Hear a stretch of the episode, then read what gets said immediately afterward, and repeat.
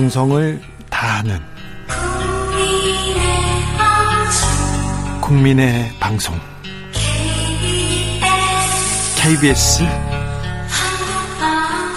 주진우 라이브 그냥 그렇다고요. 주진우 라이브 2부 시작했습니다. 지역에 따라 2부부터 들어오신 분들 계시죠? 잘 오셨습니다. 어서 오십시오. 편히 자리에 앉으시고요. 못 들은 1부는 방송이 끝난 후 유튜브에서 주진우 라이브 검색하시면 들으실 수 있습니다. 라디오 정보센터 다녀오겠습니다. 정안나 씨.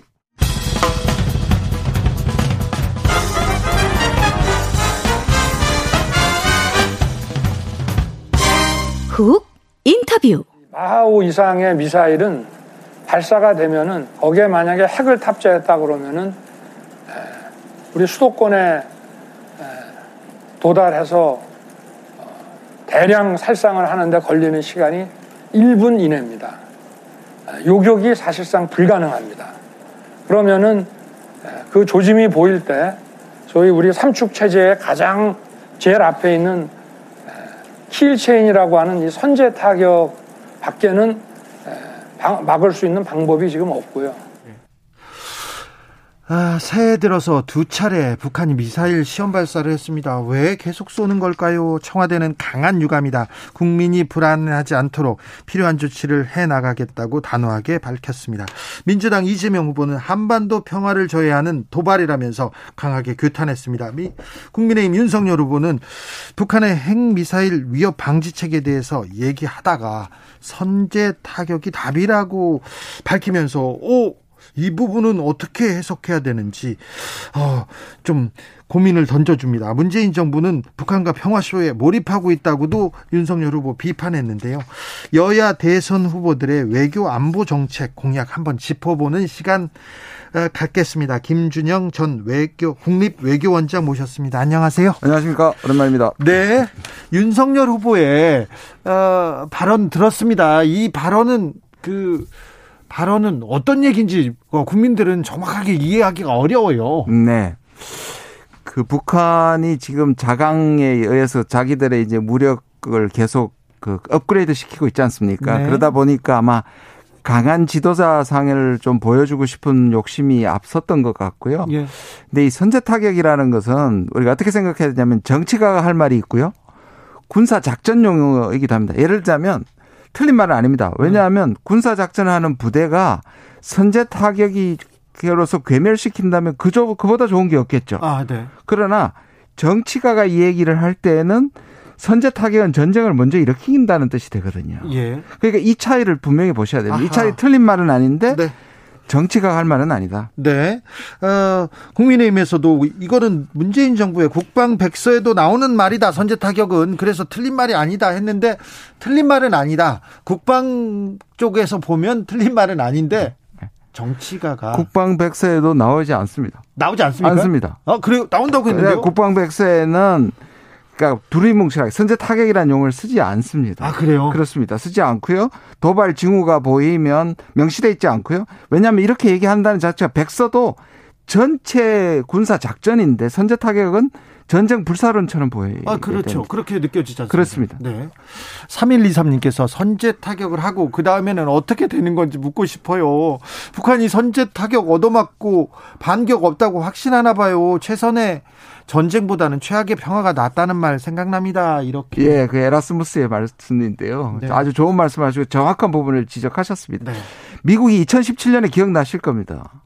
트럼프가 때릴 것처럼 얘기를 했었거든요. 네. 근데 그때 나온 얘기가 뭐냐면 제가 이거는 미국 쪽에서 들은 얘기입니다. 만약에 북한이 보복 공격을 하지 않게 무력화시키려면 2천 군대를 한 번에 괴멸시켜야 된다는 거예요. 아. 그럼 2천 군데 중에 1천 군데 정도는 지하에 있습니다. 네. 그거를 미국 같이 최강의 전력도 한 번에 괴멸시키지 못하기 때문에 못 때리는 겁니다. 아, 그렇죠. 왜냐하면 한 개라도 남아가지고 네. 핵이라도 남아가지고 남한에 만약에 쏜다든지 하면 그럼 끔찍하네요. 그럼요. 네. 알겠습니다. 네. 그건 불가능합니까? 2천 군데를 한 번에 그냥 선제 타격으로 다 끝내는 거? 다 끝내는 거는 불가능하죠. 아, 네. 그러니까 전쟁은 선제 타격할 수 없는 상황을 만들어야지 선제 타격을 할 수 있는 상황으로 끌고 간다는 것은 정치가 할 일은 아닌 거라고 생각합니다. 북한이 미사일 발사 징후를 보이는데 그럼 가만히 당하고만 있냐? 그러면서 국민의힘에서는 목소리를 높입니다. 그래서 계속 선제 타격은 들리지 않다 계속 얘기하는데. 그렇죠. 그게 이제 뭐 킬체인까지 요구를 얘기를 하셨는데 네. 일단 이게 이제 작게도 있다고 얘기하는데 작게는 아무도 보면 안 되고 공개되면 안 되는 겁니다. 사실 우리나라 작게 여러 가지 나온 게 나돌아 다니는 것도 이거 문제입니다. 아, 그래요? 아니 작전 계획을 왜 일반인한테 알립니까? 아니 작전 계획을 알면 그러면 북이 그냥 또 방어를 하지 않습니까? 지금 이런 선제 타격이나 작계가 어느 정도 알려지면 북한은 훨씬 더 교묘하게 숨길 것이고 네. 교묘하게 보복 작전을 하겠죠. 네. 일단 첫째 작계가 이렇게 논의된다는 건 별로 좋지 않고요. 작계 또 아, 예. 아무도 본, 본 사람이 없고요.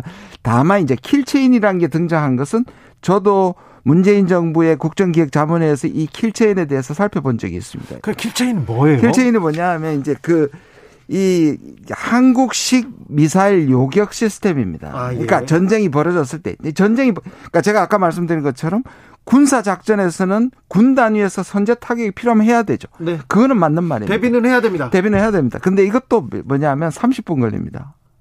선제 우리의 킬체인의 시간은 30분으로 되어 있습니다.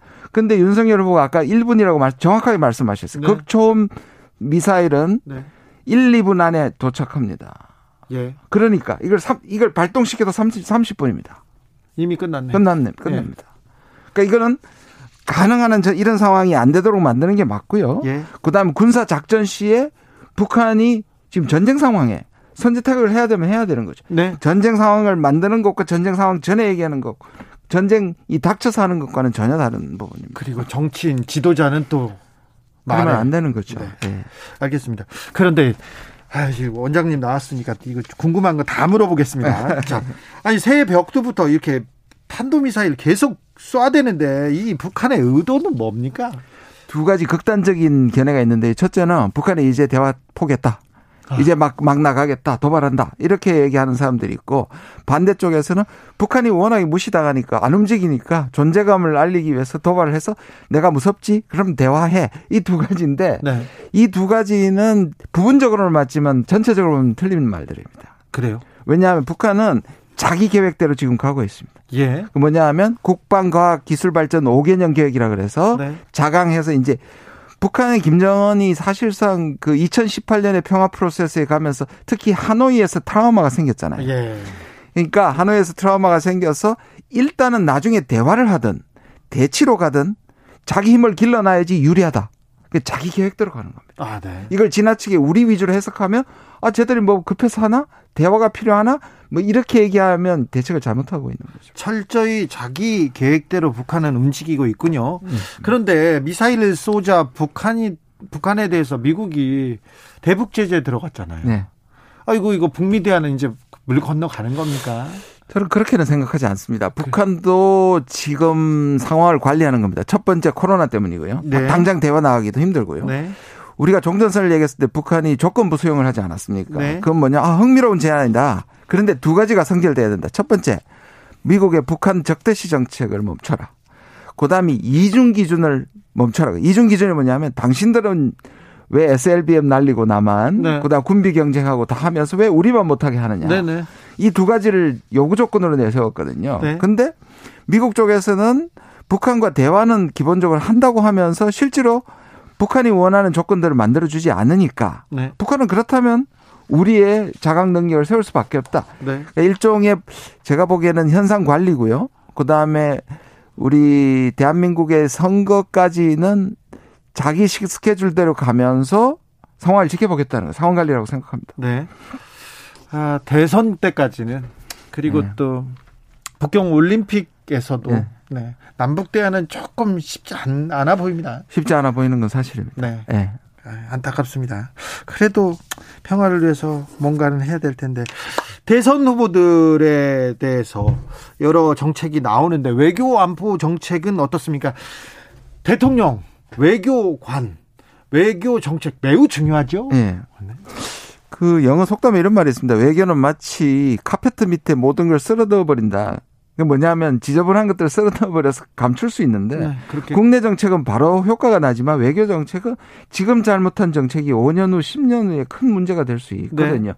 그래서 사실상 의전으로 순방 외교하고 이런 것보다도 우리의 전략과 미래에 대한 국익을 생각하는 면에서는 무엇보다 사실상 대통령이 해야 될 가장 중요한 역할 중에 하나라고 그렇죠. 생각합니다. 특히 한국이 지금 전 세계 뭐 5강, 7강, 8강으로 간다는 굉장히 중요한 시점에 있고 그럼에도 불구하고 남북한은 지금 긴장 상황에 있는 이런 상황에서 대통령이 누구가 되는 가는 굉장히 중요하죠. 네. 각 대선 후보들의 외교 안보 정책 조금 어떻게 보고 계신지도 좀 알려 주십시오. 예, 제가 뭐 문재인 정부의 국립 외교원장을 했고 또 예. 이재명 후보한테 자문을 하지만 제가 지금은 순전히 전문가나 학자로서 말씀을 드리겠습니다. 결국 어, 기본적으로 한국의 보수 이념이 생각하고 있는 한미동맹 절대주의, 그 다음에, 어, 뭔가 강한 국방력, 아, 선제 타격 내나시 이제 그런 쪽으로 노선을 잡고 있는 것이 윤석열 후보고요. 예. 근데 이재명 후보는 기본적으로 한반도 평화 프로세스에 대한 것을 개성하겠다. 그러나 그것을 좀 실용적으로 국익 위주로 가겠다는 것은 아마 대체적으로 그렇게 보여지고요. 아직까지는 구체적이고 명확한 외교 안보 정책은 나오지 않았다. 네, 보이지 않습니다. 보이지 않습니다. 네. 네. 네. 오유고님께서 그러면 삶은 소대가리처럼 가만히 있으면 됩니까? 얘기하고요. 4307님 선제 타격이 뭐가 잘못됐다는 거지 북한 가첩 아닙니까? 이렇게 얘기하는데 네. 문재인 정부가 북한에 어, 너무 굴종적이었다 이렇게 생각하시는 분들이 좀 있습니다. 북한 도발에 대해서 바로 응징해야 된다. 시원한 모습을 보여라. 이런 모습 이런 분들도 있, 있긴 있어요. 아, 예. 아니 뭐 감정적으로 저 충분히 이해합니다. 얼마나 그렇겠습니까? 오히려 많은 사람들이 예, 이 진보 정부가 생겼을 때 북한 편이라고 생각하는데 오히려 북, 이 진보 정부가 마음대로 못 하는 북한이 얼마나 밉겠습니까? 오히려. 예. 근데 이게 감정으로만 해석돼야 되는 것이 아니라 우리가 북한보다 한 55배에서 60배 정도 잘 삽니다. 네. 거기에다가 미국을 한미동맹을 갖고 있습니다. 한미동맹이 중요하죠. 네. 근데 북한 입장으로 한번 봐보십시오. 북한은 얼마나 겁나겠습니까? 우리는 우리만 겁난다고 생각하는데 네. 그럼 북한이 겁나는 게 대수냐 이렇게 얘기하지만 북한은 겁나기 때문에 만약에 마지막 순간에는 물귀신 작전으로 다 같이 죽죠. 네. 그렇게 하면 우리는 피해를 보는 거죠. 그것이 북한을 위해서가 아니라 가진 것이 많은 우리를 위해서 되도록이면 평화로 가야 된다는 얘기를 하는 겁니다. 군사력 차이도 많이 나죠, 남북이? 아, 그럼요. 네. 그 거기다가 문재인 정부에서 군사력 증강에 군사비에 너무 많은 돈을 썼더라고요. 저는 그 부분이 일종의 딜레마라고 생각합니다. 왜냐하면 국민들을 안심시키고 우리가 지금 살아온 그것이 결국 군사비를 군비 경쟁을 많이 해가지고 북한을 꼼짝하지 못하게 만드는 것인데 네. 뜻은 좋으나 그렇게 되면 북한도 가만히 있지 않고 계속 군비 경쟁은 서로 올라가는 거거든요. 네. 북한이 지금 계속 전 세계 세 번째라는 극초음 미사일을 발, 발사하게 되는 거잖아요. 예. 아까 말씀드린 것처럼 현대의 전쟁은 누가 이기느냐가 중요하지 않습니다. 다 파괴되고 나서 우리가 이기면 뭐 합니까? 네. 전쟁이 안 나게 하는 게 맞죠. 아, 그렇죠. 네. 어우, 전쟁은 어 입에 올려서는 안 되는 그런 단어입니다. 그리고 우리 후세에 이렇게 그 위험을 넘겨서도 안 되고요. 그런데 아까 원장님 말씀대로 전 세계적으로 군비 경쟁, 군사적 긴장은 높아지고만 있는 것 같습니다. 미국, 중국도 그렇고요, 러시아도 그렇고요, 일본도 그렇고요, 우리도 뭐 군비 경쟁하고 있다고 보이고요. 그렇습니다. 이 틈바구니 속에서 우리 어떤 외교 전략 필요합니까? 결국은 지금 정확하게 얘기하셨는데 이 동북아를 중심으로 군비 경쟁이 아주 가속화되고 있습니다. 네. 왜냐하면 미중 관계가 나빠지니까 네. 중국만 해도 과거에는 억지 그러니까 방어용 핵무기만 주로 갖고 있었는데 이제 이렇게 되니까 중국이 일단 군비 경쟁을 어마어마하게 하고 있습니다. 지금 푸틴 같은 러시아도 마찬가지고. 네. 그다음에 지금은 킬체인이라고 나왔는데 이게 요격 시스템이거든요. 네. 그러니까 요격 시스템은 언뜻 생각하면 상대방이 미사일을 쏘면 그걸 격추시키니까 좋다고 생각하지만 네. 이렇게 되면 뭐냐면 내 핵무기가 무력화될까봐 그것을 피하는 군비 경쟁을 또 하게 됩니다. 네. 그러니까 서로가 어느 정도 위협적인 상황에서 멈춰야 되는데 네. 이것이 가속화되거든요. 그러면 미중 대결이 나빠지고 남북 관계가 나빠지면 결과는 뭡니까? 북중러 한미일이라는 네. 다시 냉전으로 들어가게 되겠죠. 예. 그러면 미중은 서로 절대로 전쟁하지 않을 겁니다. 네. 그러면 미중이 충돌할 곳은 바로 이곳이거나 대만이거나 또는 남중국해거나 바로 우리가 있는 주변이 될 가능성이 많은 거죠. 그렇죠. 미국하고 중국이 그냥 싸울 리는 없죠. 그렇죠. 근데, 그러면 근데 세계가 멸망이니까요. 어, 국지적으로는 어이구 끔찍하네요. 그렇죠. 네. 꼭 전쟁이 나지 않더라도 그 긴장 상황이 올라가면 네. 소위 말하는 코리아 리스크는 어떻게 할 겁니까? 우리의 경제, 우리가 경제나 무역 이런 것. 안 됩니다. 안 되는 거죠. 안 됩니다. 어, 저기 외교원장을 하셨으니까 이것도 물어볼게요. 중국 눈치 보다가 미국과의 관계 다 좀 훼손된 거 아니냐 이렇게 주장하는 언론이 또 있어요. 예. 보통 이제 도대체 이걸 평면적으로 미국이냐 중국이냐 선택해라 이게 네. 뭐냐라고 얘기하는데요. 일단 전 세계적으로 미중 사이에서 끼어 있는 국가가 한 60개국이 넘습니다. 무슨 네. 말이냐면 경제는 거의 다 중국을 의존하고 어유 중국하고 그다음에. 미국과 이제 그 동맹국이거나 또는 파트너 국가인데요. 이들 국가가 다 끼어 있고 우리가 혼자가 아니라는 말씀을 드리고 있고요. 또 하나는 뭐냐면 분명합니다. 한미 동맹이 근간이고 그러나 한중 관계를 해치지 않는다. 이게 물리적 균형이 아닙니다. 무슨 말이냐면 한미 동맹이 제일 중요한데 동맹이 중국과 파탄 날 수 있는 요구를 하면 안 한다는 뜻입니다. 네. 왜냐하면 우리가 30% 정도를 중국의 무역에 의존도 하고 있는데 네. 감정적으로 미국을 선택하고 그러면 미국이 지금 하고 있는 일들은 반중 동맹을 만드는데 우리가 그게 들어가는 순간 중국 우리가 무역과를 단절하게 될 것입니다. 이거를 실익 실용주의적으로 어, 접근해야 된다 이렇게 생각합니다. 아 그렇죠. 그게 외교고요. 그게 맞습니다. 또 아, 실용적인 거죠. 아, 미국과의 중국, 미국과 중국과 뭐 택해라, 대결해라, 코너에 몰리면 누구 편을 들 것인가.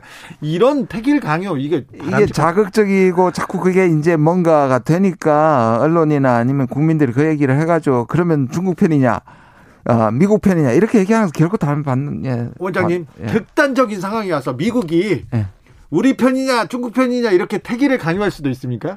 그 사이에서 그- 저는 그렇게 안 된다고 봅니다. 네. 지금도 미국이 막 중국을 때리는 것 같지만 미국 산업의 70%가 중국하고 연결돼 있고 네. 최근에 미국에서 가장 특허를 많이 준 나라가 중국입니다. 네. 알겠습니다. 네. 어, 윤석열 후보가 남북 정상회담은 쇼에 불과했다 이렇게 부정적인 메시지를 냈는데 이거 어떻게 평가해야 됩니까? 그는 그 당시에 사실 KBS 저 여론조사도 있고요. 국민들이 당시에 어느 정도 했냐면 남북 정상회담은 국민들 판문점 선언을 했을 때는 88.4%가 찬성을 했고요. 그다음에 9.19 평양 정상 때는 83.4였습니다. 네. 그러니까 국민의 80%가 지지했던 것이고 근데 그 결과적으로 우리가 원하는 만큼 기대 수준을 못 이룬 부분이 있지만 그 자체를 평화를 위한 회담이고 그리고 한 번도 없었던 정상회담을 했다는 부분을 쇼라고 얘기한다면 네. 기본적으로 외교를 포기한다는 말과도 비슷하게 들립니다. 네. 저는. 누가 대통령이 되든 남북 정상회담을 해주셨으면 좋겠고요. 평화를 위한 쇼는 쇼라도 막 해줬으면 좋겠습니다. 좀, 에, 좀 실용적이고 실질적인 이벤트보다 실용적이고 실질적인 대책 내놔라 이렇게 또 어, 비판했을 수는 있으나 아무튼 그래도 저는 평화를 위한 쇼는 좀 필요하다고 보입니다. 2565님께서 정치 지도, 자들은 말을 하지 말라는 것이 아니라 그 무게와 책임감으로 신중하게 말하는 것, 말하라는 것입니다. 국민이야 소주 한 잔 먹으면서 백두산에 태극기 꽂자 막 이렇게 얘기할 수도 있고 분단 조국에 어, 이런 얘기를 할 수도 있지만 분단 조국에서는 지도자의 역할이 아닐 아니라고 생각합니다. 이런 얘기 아, 하셨고요. 그분 정말 너무 정확하게 말씀하셨는데 패널로 한번 모셔야 될것 아, 같아요. 그래. 저희 주진우 라이브 청취자들이 수준이 예, 이렇습니다. 예. 네. 정말 정확하게 포인트를 네. 짚으셨네요. 어, 김희영 님께서 세계 정세 파악, 주변 국가의 외교 능력, 대통령이 꼭 갖춰야 할 덕목입니다. 이렇게 가장 중요한 덕목이죠. 네, 맞습니다. 맞습니다. 아, 진영을 넘어서 진짜 국익을 위해서, 진짜 대한민국의 미래를 위해서 그 외교 안보 대통령 필요합니다. 맞습니다. 그런데 좀 다행인 것은 과거에 보면은 그럼에도 불구하고 후보 때 얘기하던 것과 집권 후에 얘기하는 것은 상당히 간격이 좀 좁아지는 측면이 있습니다. 그러니까 네. 진보 쪽도 생각만큼보다는 중간으로 중간으로 좀 오고요. 네. 그다음 보수 쪽에 좀 옵니다. 그거는 뭘 말하냐면 결국 국민들에게 안심을 주고 네. 국가 이익을 위해서 한다고 저는 그렇게 믿고 싶습니다만 네. 그럼에도 불구하고 이 상황이 워낙 어려운 건 뭐냐면 결국 미중 관계 때문에 그렇습니다. 네. 이 미중 관계라는 거대한 변수 때문에 우리가 평화를 하지 않으면 미중 관계의 갈등에 우리가 말려들기 때문에 네. 능력과의 문제이긴 하지만 방향성은 반드시 한반도의 평화는 누가 되든지 추구해야 될 시대적 정신이라고. 아, 첫 번째 첫 번째 덕목이죠. 네, 평화를 놓치고 어, 생각하기 싫습니다. 살기도 어렵고요. 맞아요. 그 부분에 대해서는 저는 선제 타격론을 말씀하셨지만 네. 혹시라도 부- 대통령이 되시더라도 평화로 가야 된다는 부분은 명심하셨으면 좋겠습니다. 네. 그러시겠죠? 네. 네. 여기까지 들을까요? 네. 지금까지 김준영 전 외, 국립 외교원장이었습니다. 네, 감사합니다. 찾아 집중 새해 기념 그리고 청취율 조사 기간 겸 주진우 라이브에서 특별한 이벤트를 준비했습니다. 이름하여 전국민 소원지원금 프로젝트 슈필리즘 슈라 청취자이자 유권자인 여러분 정치인들에게 바라는 점을 보내주세요. 가장 멋진 소원을 보내주신 20분에게 5만원의 소원지원금을 전폭 지원해 드리도록 하겠습니다. 샵9730 짧은 문자 50원 긴 문자는 100원입니다. 당첨자 발표는 1월 21일 전국민 소원지원금 주필리즘 많이 참여해주세요.